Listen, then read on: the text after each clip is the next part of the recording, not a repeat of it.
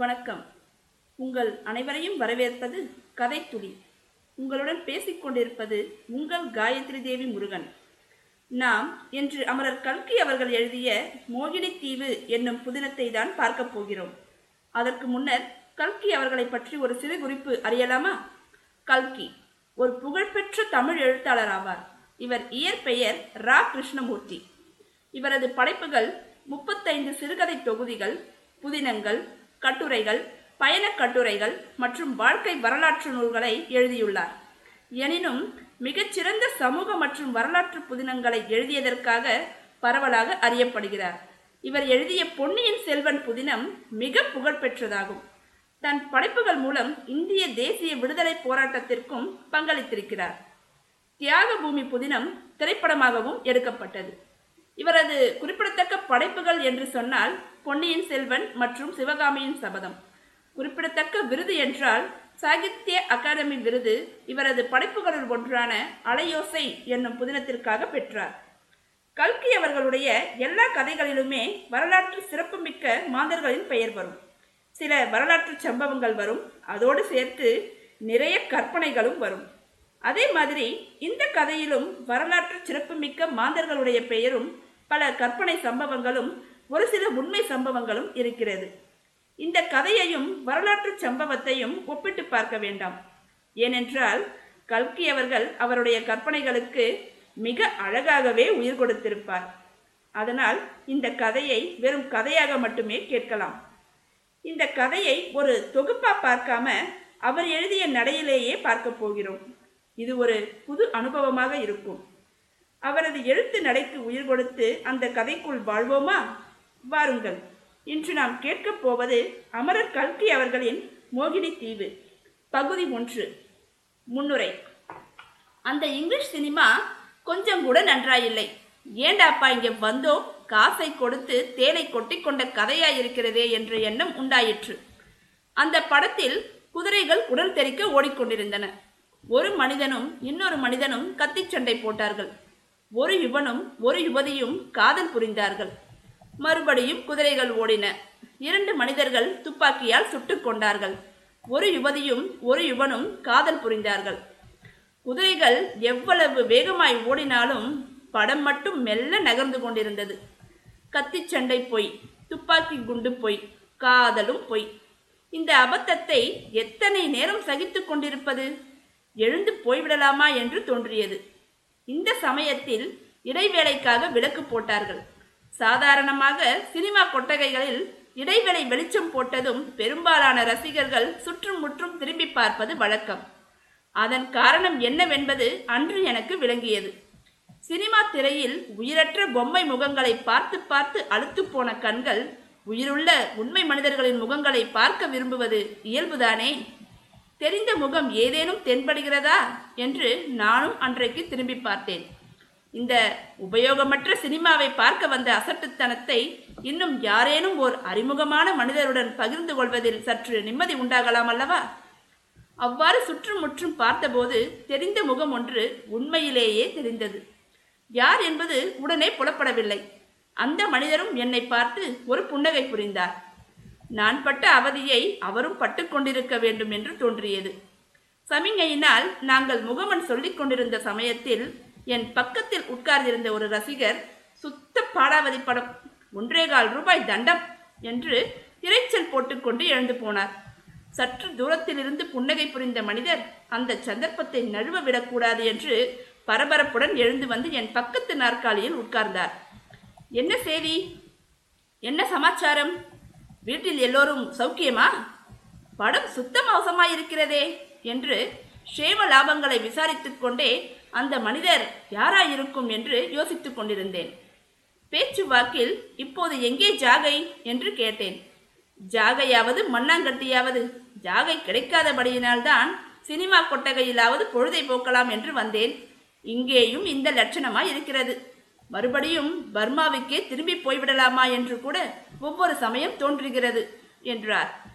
Burma என்ற வார்த்தையை கேட்டதும் அந்த மனிதரை பற்றி எனக்கு நினைவு வந்துவிட்டது. அந்த மனிதர் என் பழைய சிநேகிதர். கற்பனையும் ரசனையும் படைத்தவர்.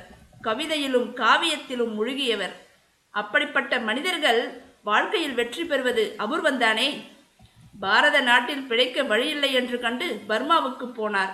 இவருடைய அதிர்ஷ்டம் அங்கேயும் தொடர்ந்து சென்றது. இவர் போய் சேர்ந்த சில நாளைக்கெல்லாம் ஜப்பான் யுத்தம் உண்டது ஜப்பானிய சைன்யங்கள் மலாய் நாட்டை கைப்பற்றி கொண்டு பர்மாவின் மீது படையெடுத்து வந்தன.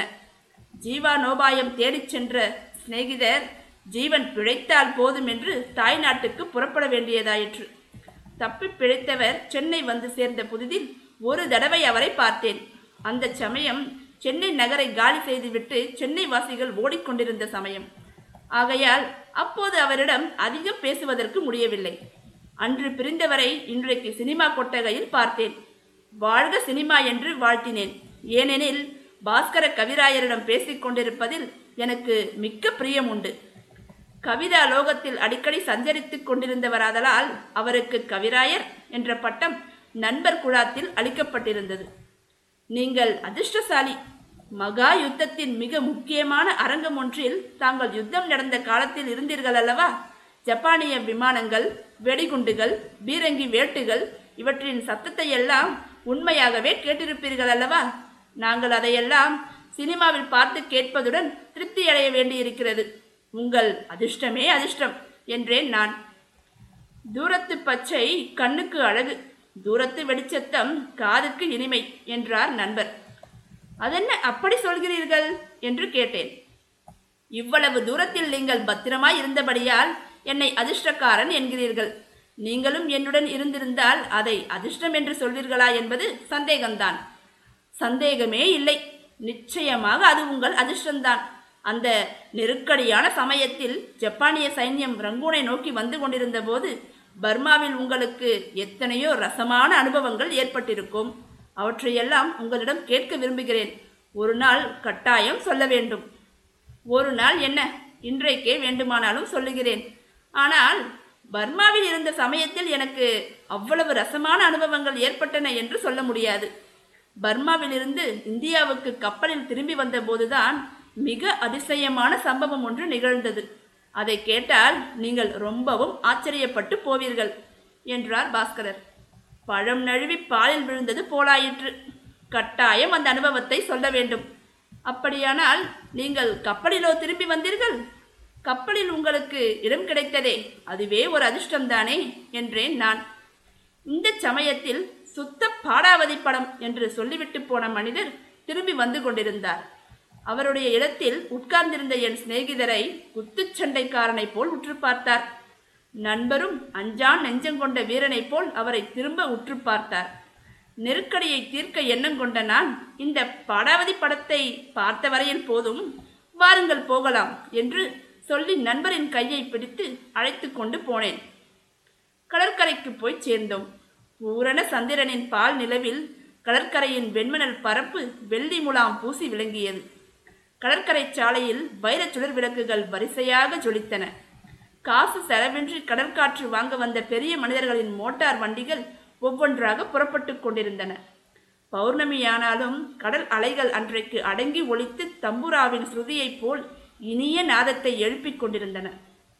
பர்மாவிலிருந்து வருவதற்கு தங்களுக்கு கப்பலில் இடம் கிடைத்ததாக்கும் அது ஒரு அதிர்ஷ்டந்தானே தரைமார்க்கமாக வந்தவர்கள் பட்ட கஷ்டங்களை எல்லாம் அப்பப்பா கேட்டால் பயங்கரம் என்றேன். ஆம் தரைமார்க்கமாக கிளம்பி வந்தவர்கள் எத்தனையோ கஷ்டப்பட்டார்கள். பலர் வந்து சேராமல் வழியிலேயே மாண்டு போனார்கள். தரைமார்க்கம் கஷ்டமாயிருக்கும் என்று தெரிந்துதான் நான் கால்நடை பிரயாணிகளுடன் கிளம்பவில்லை. கப்பலில் இடம் பெறுவதற்கு பெரும் பிரயத்தனம் செய்தேன். கடைசியில் தூரத்தில் ஜப்பான் பீரங்கி குண்டுகளின் சத்தம் கேட்கத் தொடங்கிய நேரத்தில் ரங்கூன் துறைமுகத்திலிருந்து கிளம்பிய கப்பல் ஒன்றில் எனக்கு இடம் கிடைத்தது. அந்த வரைக்கும் நான் அதிர்ஷ்டசாலிதான். என்றார் நண்பர். மேலும் நான் தூண்டி கேட்டதின் பேரில் பாஸ்கர கவிராயர் அந்த கப்பல் பிரயாண கதையை விவரமாக கூறத் தொடங்கினார். அந்த கப்பல் பிரயாணத்தில் அப்படி என்ன சுவாரஸ்யம் நடந்திருக்கும்? இதையெல்லாம் நீங்கள் தெரிந்து கொள்ள வேண்டுமென்றால் இந்த கதையை தொடர்ந்து கேட்க வேண்டும். நாம் கூடிய விரைவில் பகுதி இரண்டில் சந்திக்கலாம்.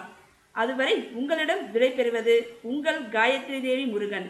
நன்றி வணக்கம்.